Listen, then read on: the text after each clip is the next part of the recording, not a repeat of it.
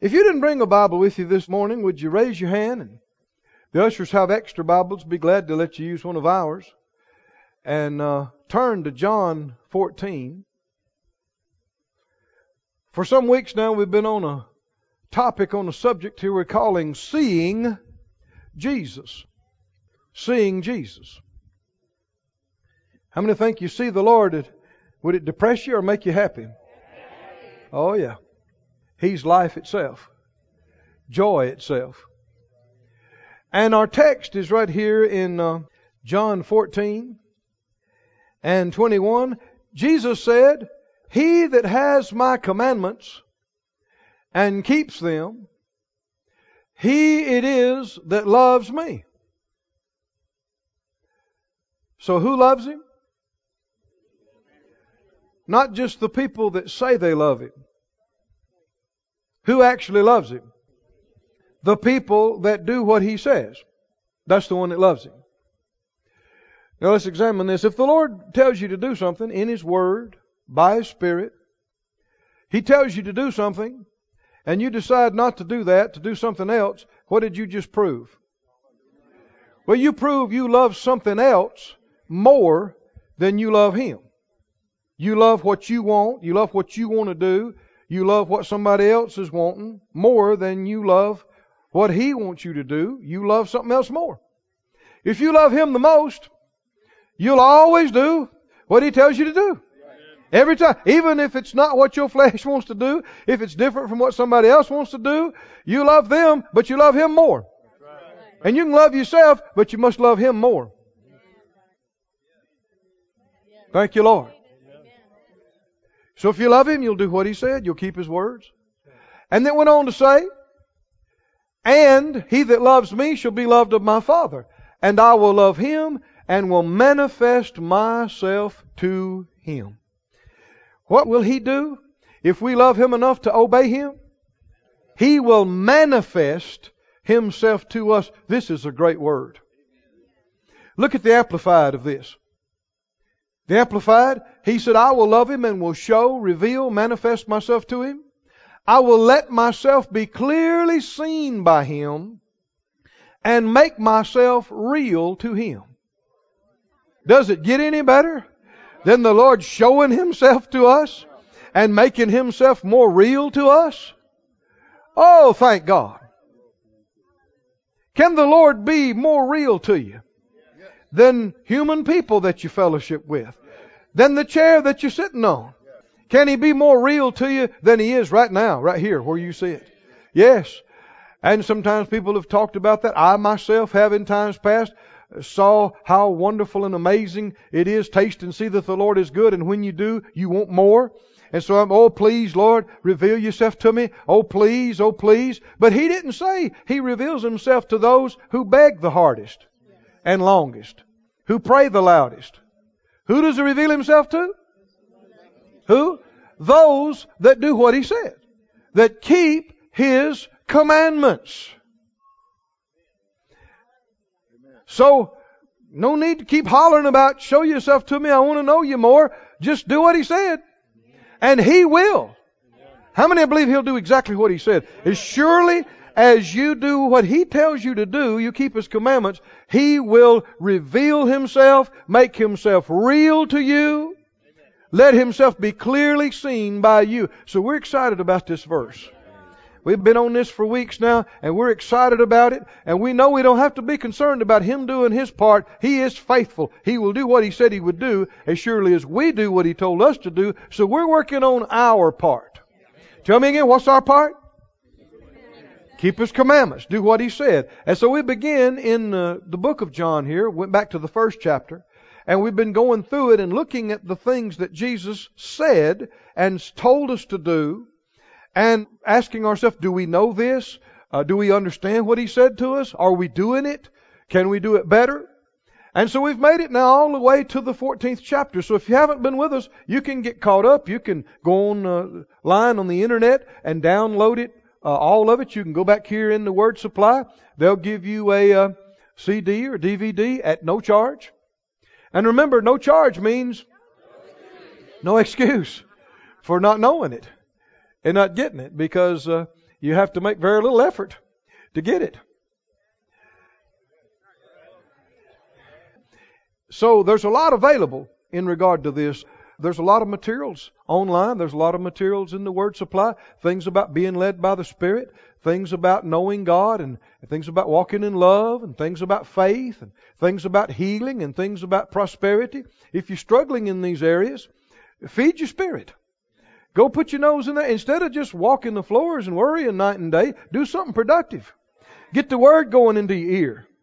Instead of just talking to your friends about how hard and impossible it is, and a lot of them hadn't put the word in them, so what's going to come out of them is just going to be more fear and unbelief. So you need to get off by yourself. I said, get off by yourself and get some word in you. Get it in you. And how can you tell that you're getting word in you? Encouragement will begin to come. Instead of feeling so weak, you'll begin to feel built up. The Bible talks about in Timothy being nourished up in the words of faith. I never forget some of the first faith teaching I heard. Now, when it says nourished up in the words of faith, that doesn't necessarily mean a teaching on the subject of faith. But it means what is taught is taught from faith and of faith and in faith. And how many know all messages ought to be of faith and from faith? Everything. And if it really is faith, it'll feed your spirit. It'll feed you. And this is just as real as your body being fed. If your body's real weak, and you know, you go long enough without food and drink, your body can get very, very weak. And you can eat the right thing, and I mean in moments, you'll feel better. I said in moments. That'll get into your bloodstream. It'll begin to go to the different parts of your body. You'll feel revived and even strengthened. Isn't that right? Well, God's Word is food to your spirit. And when it comes in faith, it'll do the same thing. It'll quicken your spirit. It'll feed your spirit. I remember one of the first messages I heard was by uh, Brother Kenneth Copeland along this line way back when we were in our little 1969 Marlette mobile home and we're playing on our little borrowed cassette uh, player. Half of what he said I didn't understand. But when we got through, I sat there and I thought, I like that. I didn't know why I liked it, but now I know it had ministered to my spirit. There was faith in it. And that encouraged my spirit. I didn't understand a lot of it with my mind, but see, you don't have to be a nutritionalist. You don't have to understand all about food for food to help you. Right. Just get it in your mouth. Right. Just swallow it. Get it in you. And it'll do all kind of things that you don't have a clue how it's doing it. Or what's in there. And you don't have to understand everything with your head. Just get it in you. And you can tell. How can you tell something's feeding your spirit? It'll encourage you. It'll edify you. It'll build you up. It'll strengthen you. After you finish hearing it, you feel better. On the inside, you feel encouraged. You feel strengthened. Now, after you hear something, if you feel weaker and more miserable and more faithless than before you heard it, that's the wrong thing. You're listening to the wrong thing. Even when the Lord corrects you, it ends up well. Sometimes you need a good spanking. Oh man, you need a good one. Oh yeah. You need to be rebuked. But I mean, of the Lord is, if He does it, it's love. It's cause you need it. It's cause if you don't get straightened out, it's going to cost you terribly. And if you'll just humble yourself and receive it before you get through, you can be shouting the victory. And now you can be more encouraged than ever because you got that thing out of the way that was holding you up. And now you're on the right track and now you're in obedience. Now you can really get some miracles. Now you, right? So you should always end up in faith and victory. So we've seen this in the Word of God with His instructions, commandments that He told us. But let's look in chapter 14, verse 1. This commandment that He said to us, we talked about it last week. Let's talk about it again. Let not your heart be troubled. Is that a commandment? Is it? Is this a suggestion? Did he say try? Do the best you can. What did he say? Let not. Understood subject is you. You are not to let your heart be troubled. A lot of people don't even believe that's possible. So they ignore it, never paid attention to it. But do we want the Lord to manifest Himself to us? Do we love Him? If you love Him, you'll do what He said. Here's something He said. What did He say? Don't let your heart be troubled. Is that possible? Must be. He told us. Now, most people don't live like this. Because a lot of folk just don't live by faith. He's talking about living by faith. He didn't say you'd never be tempted to be troubled. Hmm? Just on a regular basis. I pass by marvelous opportunities to get upset. I just pass them by. Marvelous opportunities to get depressed, to get down. You know, you don't hear about all the stuff that goes on behind the scenes. You know why? Because we're not going to let ourselves be troubled by it. And you don't need to be troubled by it. Let's just believe God. Just like He's met all our needs, He's done everything all these other times. He'll do it again, and He does it, and we go on. But when the enemy does something, and you focus on it, and you major on it, and you talk about it night and day, it's going to fill your life. And it's going to blot out the light and block the light of God's Word and the light of His strength and help in your life. This is not just a suggestion. It's not just a good idea. You know, don't, don't get upset. People say that like, oh, yeah, right, right, I'll, I'll try not to. It's a command. Cause it's serious. If you yield to frustration and anxiety and trouble, you're going down. It's serious stuff.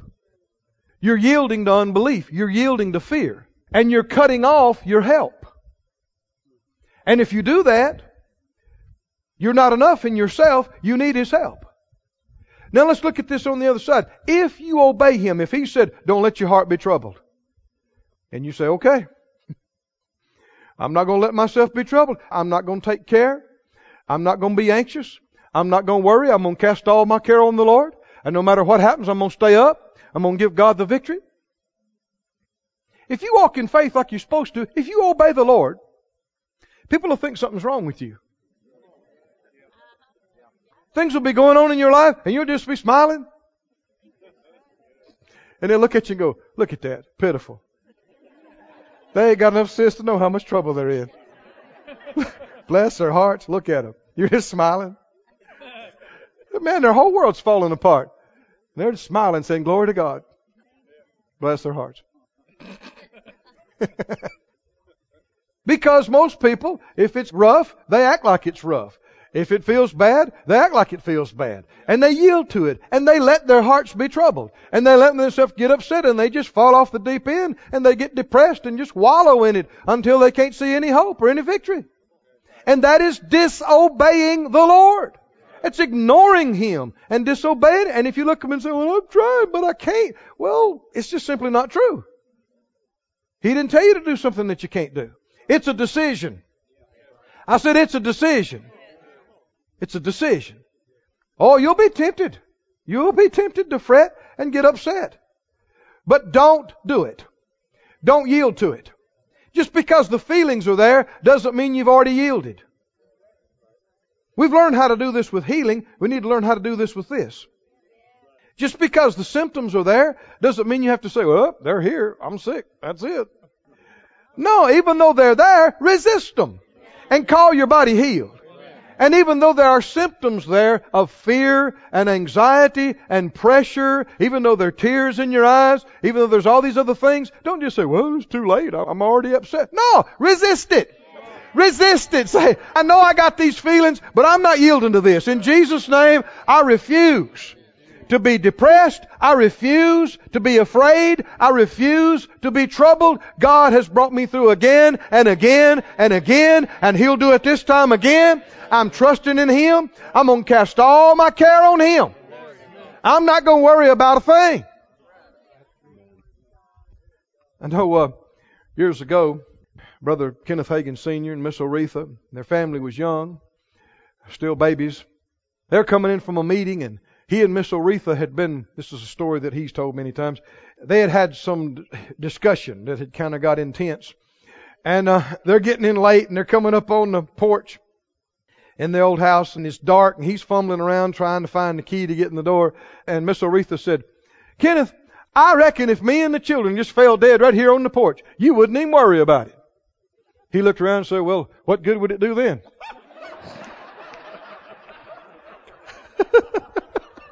I don't think that blessed her at the time. But years later, she would testify about the Lord, how the Lord taught her to do that as well. How she learned to cast her cares over on the Lord and not live in fearful and troubled state. it's the truth. What good would it do? You still got victory. God's still on the throne. They're saved. They're in heaven. You'll see them again soon. All your lamenting and worrying and being troubled ain't gonna change one thing. Ain't gonna help one thing. So many people worry and fret and fear and are troubled about so many things. And it is such a waste of your energy and your strength and your resources. And in light of this, it's blatant disobedience. Isn't it? Do you love the Lord? If you do, what will you do? You'll obey and you'll do what He said. Here's something He said. What did He say? Let not your heart be troubled. So what are you going to do? You going to do it? Hmm? So then every time we see you, you're going to be up. Is that right? Even if you got trouble all around you, you're still going to be up. Turn to 2 Corinthians. We're not through with this. 2 Corinthians. 2 Corinthians describes this. It's the spirit of faith. And the spirit of faith is the spirit of victory. What the scriptures say? This is the victory that overcomes the whole world, even our faith. The spirit of faith is the spirit of victory. And you see a description of the spirit of faith here in 2 Corinthians 4:13. He says, "We having the same spirit of faith, according as it is written, I believed, and therefore have I spoken. We also believe, and therefore speak." So faith is believing in the heart and speaking with the mouth. That's how you got born again. That's how you get everything. And verse 8, he describes the spirit of faith. He said, we are troubled on every side. And I don't know what I'm going to do. It's sure weighing heavy on me. no, what did he say? Yet, I'm not distressed. Is it possible to have trouble on every side and not be stressed out? Is it possible? I mean, you got trouble. You got car trouble. You got house trouble. You got job trouble. You got dog trouble. You got mole trouble. You got weather problems. You got money problems. You got skin problems. Is it possible to have all that and yet not be distressed over it? Well, that would take some faith now, wouldn't it? That would means that no matter how, how much it piles up, you look up and go, well, I, I don't care. God's still on the throne. The word's still true. He always causes me to trouble. I don't know how. I can't see it all, but I'm coming out of every one of these. I'm coming through every one of these victorious. It's got to be. I won't quit till I see the other side of this. I'm not letting this get me down. I'm not. I'm not going to stress out over this. That would be obeying the command. Let not your heart be troubled, wouldn't it? Keep reading. He said, we are perplexed, but not in despair. Perplexed means it's kind of like a cartoon character with a caption above their head with a great big question mark. You're like, huh? Why did that happen? Uh, why didn't that happen? What's going on? Where am I?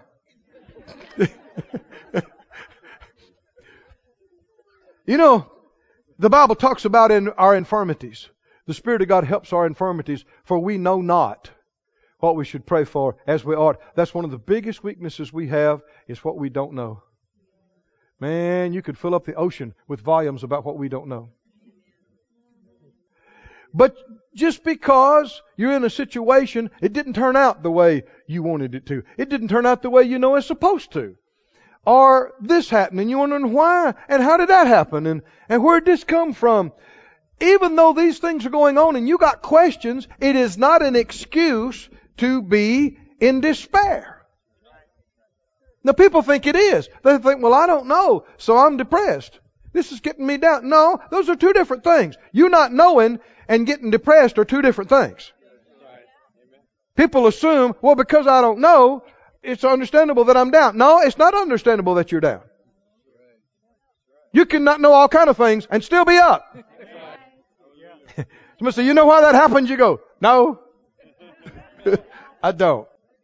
But God's still on the throne and the word is still true. And victory's mine. Some way, somehow. Can you be up no matter what? The people will think you've lost it. They'll think something's wrong. We think, bless their heart. They've been under so much pressure they snapped. Look at them. Smiling like an idiot. They just ain't got enough sense to be upset and troubled. no, you just love the Lord enough that you're going to do what He said. You're going to take Him serious and take Him at His word. And if He told you not to be troubled, then you're not going to let yourself get upset and get troubled like that. You're going to cast your care on Him. You're going to rest in Him. Hmm. Well, what if you die? Well, the Lord tarries is coming that long. You are going to die. You and your dog and your cat and your bird and your goldfish and your flower, everything you see is going to die. You shouldn't be shocked about that. But it's like somebody was talking to Brother Oral Roberts some years ago. He uh, dealing with a physical thing and and the procedure, and they said, "Well, what if you don't make it out of this? I mean, what if you don't uh, overcome?" And he smiled and he said, "The alternative is stunning." Glory to God. Yeah. Yeah. What if you don't make it through? Well, hey, I've been wanting to check out my place big time. I've been, huh? so I'll be through with this curse filled world. Okay. I can handle it. But he goes on to say, persecuted, but not forsaken. How many know you're never really alone? If everybody leaves you, the Lord won't leave you. So don't don't get to crying everybody's left me. That's a lie. That's a lie. The main one's still there. Hmm?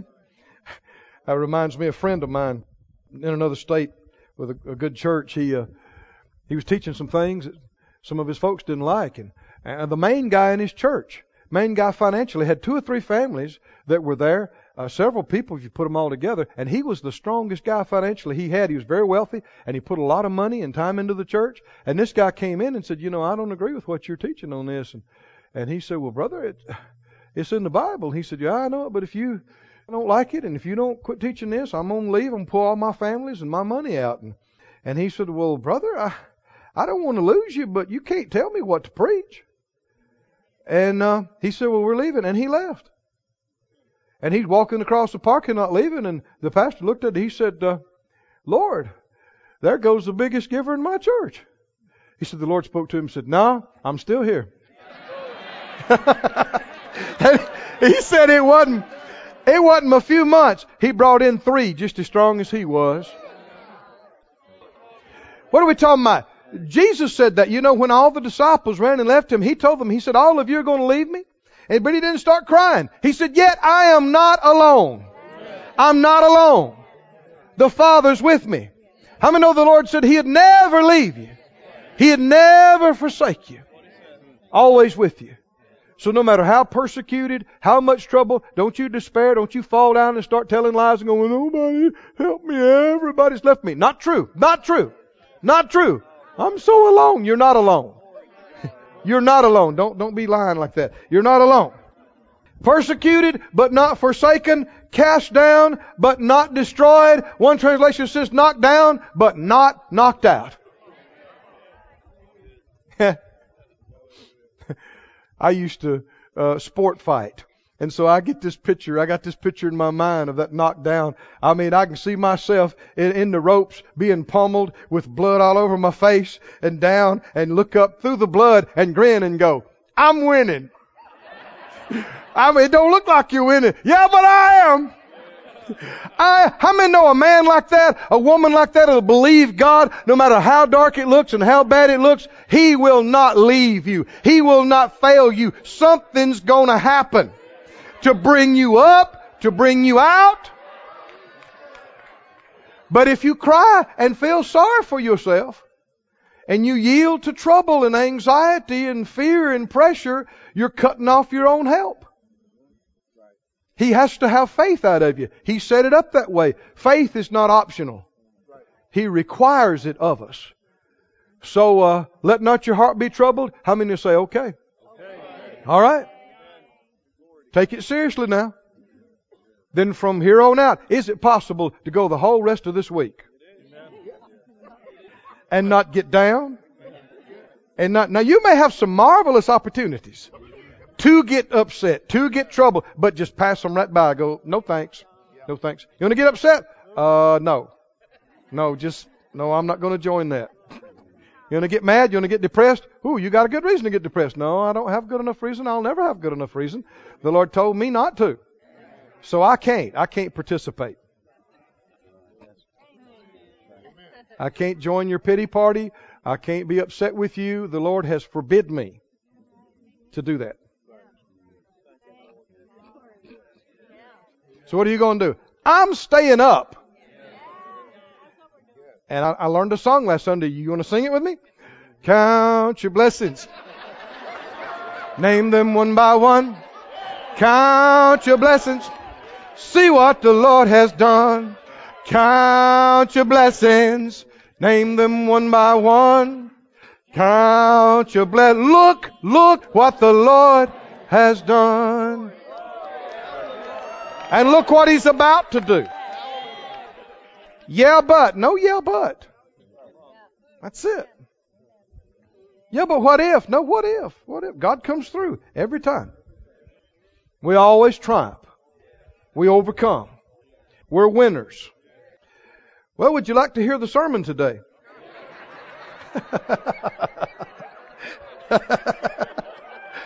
what was it? Well, that was the sermon.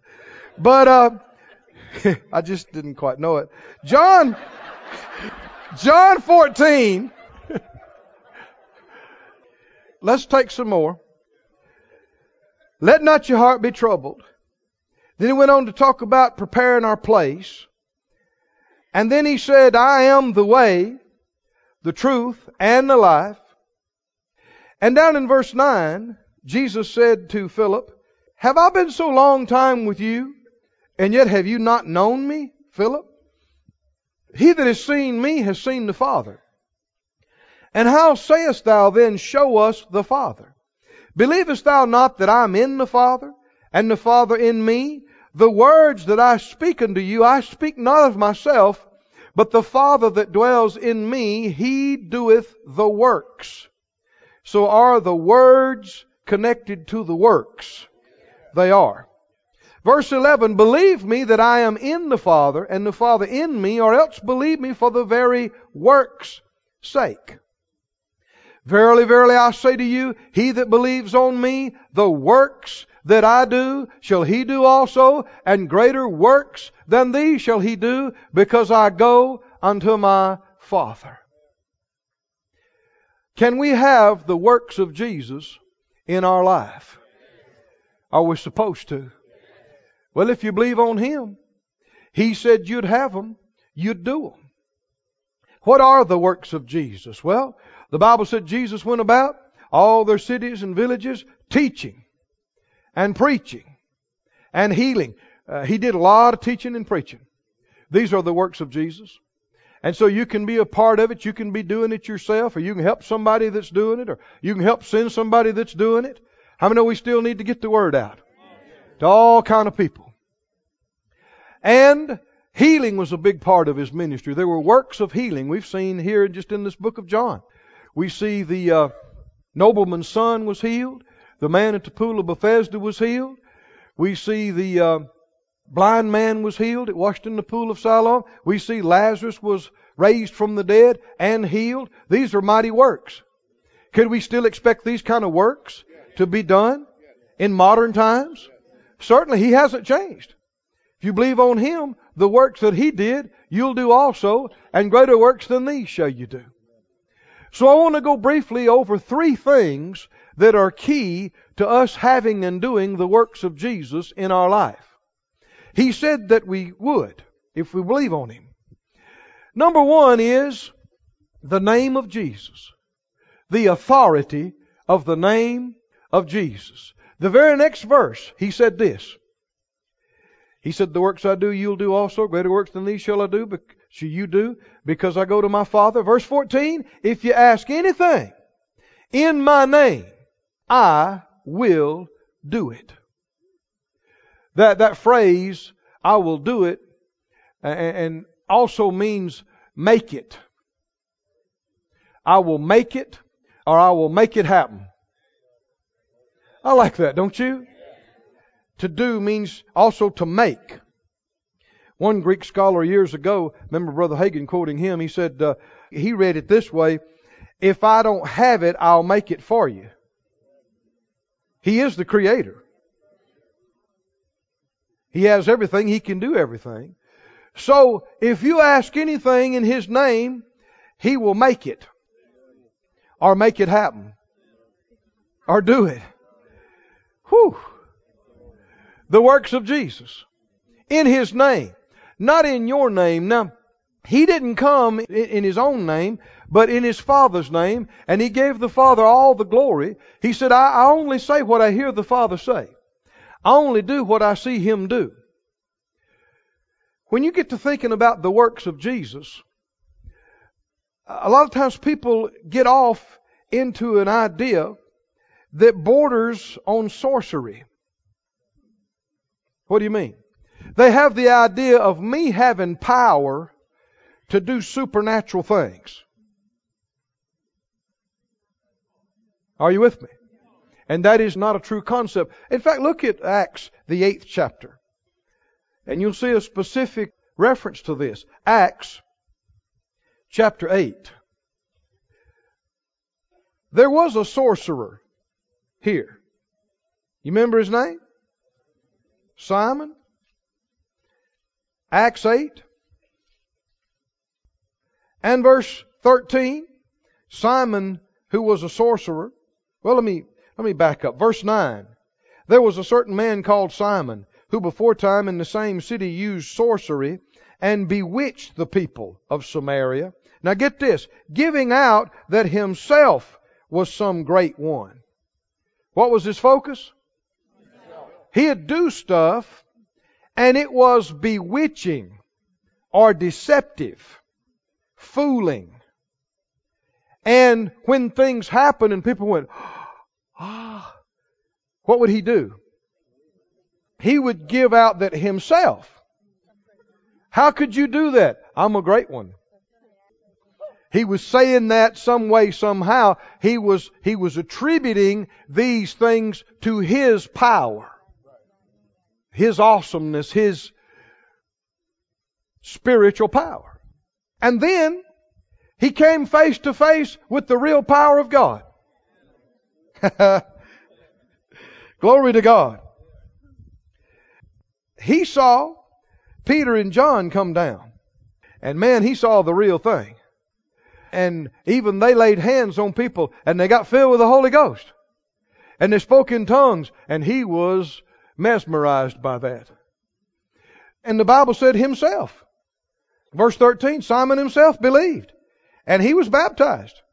And he continued with Philip and wondered. He tagged around, beholding the miracles and the signs which were done. Because see, he had been sleight of hand and maybe dabbled in a little demon stuff, but he hadn't seen anything like this. And boy, this was ringing his bell. And, and he believed, and he's tagging along, and he, his mouth is open. And then when the apostles came down, and verse uh, 15, they prayed for them uh, uh that they might receive the Holy Ghost. For as yet he was fallen upon none of them, only they were baptized in the name of the Lord Jesus. Then laid they their hands on them, and they received the Holy Ghost. And when Simon saw, so something must have happened that you could see when they were filled with the Spirit. And we have evidence after evidence, occasion after occasion, where when they were filled, they spoke with other tongues. And he said, verse 19, give me also this power. Do what? Give me this power that on whomsoever I lay hands, he may receive the Holy Ghost. Now see, he still got sorcerer mentality. Doesn't he? He's saying, give me this power so I can do something. But that's not how this works. Did Jesus operate that way? Come on, what did he say? I can of my own self do nothing. I only do what I see the Father. We see Jesus going to that five porches of sick folk and ministering to one man and turning and leaving. Why didn't he do that for everybody? According to him, he couldn't. Are you with me? I know people don't like that, but I'm quoting Jesus. John 5, 19 and 20 and 21. Read it. That's what he said. I can of my own self do what? Do you believe what he said or not? And we see thing after thing after thing. I mean, the apostles operated the same way. They didn't just go and do what they wanted to do, when they wanted to do, and how they wanted to do it. They had to wait on the Lord. And when He said something, then you could say what He said. When He showed you something, you could do it. Now, when it comes to you receiving the blessings of God for yourself, you can receive what's been bought and paid for at the cross anytime. I'm talking about you receiving for yourself. But when it's talking about you going and ministering to others, you can't just indiscriminately do what you want to do. Nobody, I don't care who they are, what they claim to be, you don't have power that you can just go do things when you decide to. Sorcerer mentality. Can you see this? And he said to them, he said, you know, give me this power. I'll pay you how much you want. I'll give you money. I want this power. So that when I lay hands on people, this will happen to them. I want this power. And uh, they said, Peter said to him, Your money perish with you. Because you thought the gift of God can be bought with money. You know, sometimes people need a stern rebuke. That went over big, didn't it?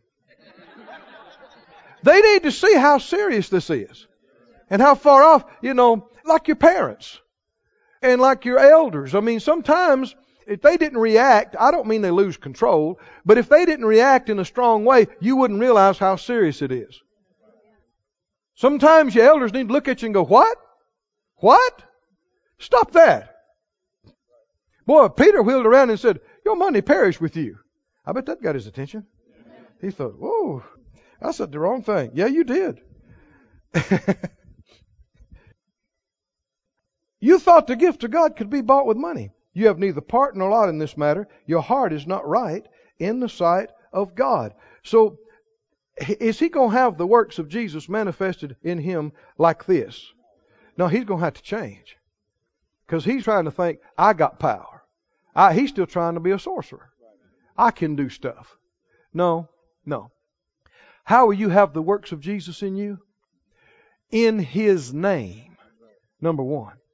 Number two is going to be by His Spirit. That was the next thing in that verse. Look back in John 14. That was the next thing that He said. John 14, if you ask anything in my name, 1414, 14, I will do it. If you love me, keep my commandments, and I'll pray the Father, and He'll give you another comforter that He may abide with you forever. Even the Spirit of truth, whom the world cannot receive because it sees Him not, neither knows Him, but you know Him, for He dwells with you, and He shall be in you. I will not leave you comfortless. I will come to you. They were, you know, He had to tell them don't be troubled because they were troubled and upset because they heard He's leaving. And he keeps telling them, and he tells them this in the 15th chapter and in the 16th chapter again. I'm not going to leave you helpless. I'm not going to leave you comfortless. I'm sending another comforter. Another comforter means one of the same kind. Well, he was their comforter while he was with them. But he's saying, you're not going to miss out. I'm sending somebody else, just like me. Glory to God.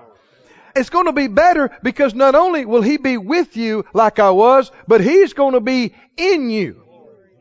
24-7. Oh, thank God. You know, if one of the disciples was talking to Jesus, then the other one might have to wait. Or if he's preaching, well, we got the comforter in us. You don't have to wait. He's in you 24-7.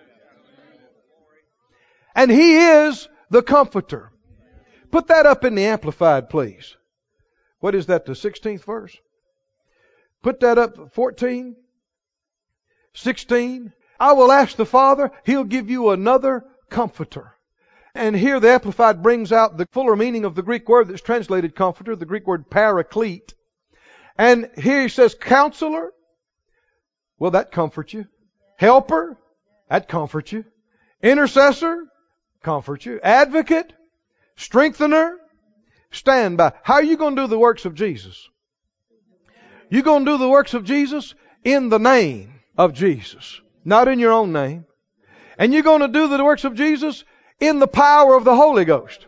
Not in your own strength. Not in your own power.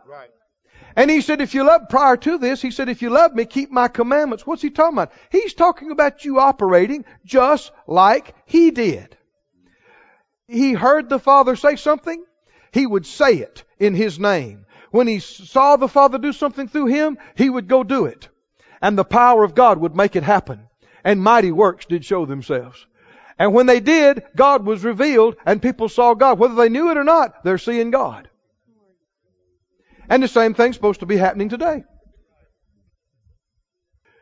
By the name of Jesus and by the power of the Holy Spirit. Are you glad you got the greater one inside you?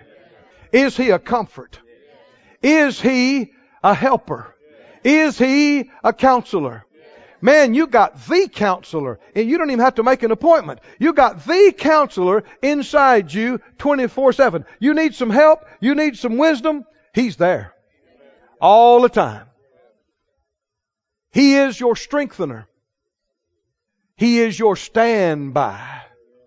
I touched on early in the first service back uh, in my teenage days, my, my dad and brother and my cousins, we'd tool around on cars and hot rod cars. They raced cars in the quarter mile, and they'd help us with some of our stuff, my cousins, and and uh, oh man, you know I, I had this Mustang, and I wanted to make more power. It had a two barrel carburetor.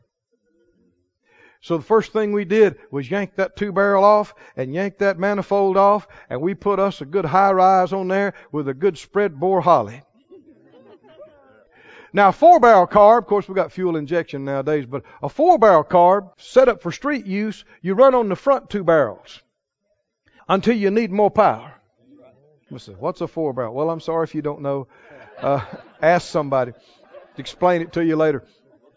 But let's say you pull in a hill and, and you need more power and, and the front two is just not doing the job. Well, you poke it on down. You poke that accelerator on down and you kick in those back two barrels and oh man, on the right kind of setup, whoo! I mean, it just dumps the gas in there. And boy, some things happen under the hood and oh, the power comes on. Well, how many know you got somebody inside you that's so much bigger than you are? And you can be at the point in your life where you just out of gas. You just, uh, you just don't have any more. But oh friend, reach up there and kick her on down. Kick her on down because there's somebody inside you that's so much greater and He is your standby. He's on standby to strengthen you and to empower you beyond your own strength and get you through no matter what it is, no matter how hard it is. You can come through. You can overcome. Said out loud, the greater one lives in me. He's the bigger one. Is inside me. Hallelujah. Is he your counselor? Your advocate? Your intercessor? Your strengthener? Your standby? He's all that and more. Glory to God. How can you have the works of Jesus in your life? By the authority of the name of Jesus and by the power of the Holy Spirit. And thirdly, and of course this is important too, by your own faith. In Galatians, the third chapter, the fifth verse says, He that ministers to you the Spirit and works miracles among you, doeth he it by the works of the law or by the hearing of faith? Well, the answer is faith. How do you get miracles? You're going to get miracles by faith. And faith comes by hearing the Word. Jesus, for instance, he had authority being sent by the Father. The anointing was on him. Remember when he was baptized in the River Jordan, the Holy Spirit came on him. Bodily shape and form as a dove, and the Bible said he had the Spirit without measure. The anointing was on him. But did it still require faith on his part to stand up and to say what the Father told him to say? To go do. How about standing in front of that tomb at Lazarus? Huh? And all these people looking around him, many of them with unbelief. Yeah, he's seen some things. Yes, he's heard some things. But it still take faith to go out there and do it. And to say it. And to act on it. Yes, and it will with you and I as well. If we'll fellowship with Him, if we'll look to Him, He'll show us things. He'll speak things to our heart. And if we'll say it in His name, and we'll do it, yield to His Spirit, the manifestation of the Lord will come, good things will happen, miracles will happen, it'll take faith to do it. I like what Jesus' mother said at the wedding of Cana. What, what was going on there? They ran out of wine, you know, and what did she look around to him and say? Whatever he says to you, do it. That's the key to miracles. My brother, that's the key to miracles, my sister. Whatever he says to you, do it. And so, man, they went out there and they did it. They acted on it. How many understand Jesus must have seen that happen in himself? He must have seen them doing that and seen that miracle coming to pass. He said, I only do what I see my Father do. And so they're acting out what he saw them do, and then they bring, and in a moment of time, that H2O was chemically changed. Wasn't it? Into a fine aged wine. Well, if God could do that, He could change another liquid. He could change your blood. Just like that. He could change spinal fluid. How many believe God is mighty and powerful and nothing's too hard for Him? If He could do that, somebody say, I believe in miracles. I believe in miracles. They did what He told them to do. Whatever He says to you, do it. And when they did, a miracle came to pass and it was a work that revealed the Lord. When you keep His commands, what's going to happen? He's going to be revealed. You're going to see Him. People around you are going to see Him. Is it His will that people see Him today? that they see Him in our lives and in things that pertain to us. And it's not enough for us to just quote scriptures randomly off the top of our head. Is there supposed to be power in our life? Are there supposed to be miracles happening in our life? And when they do, people will see God in these things, and when they see His goodness, it'll lead them to repentance. It'll draw them right to Him. Glory to God. Stand on your feet, everybody. This ministry has been brought to you today free of charge by the partners of More Life Ministries and Faith Life Church. If you would like to help send this word to others at no charge, you can become a word sender today. For more information, visit our website at morelife.org.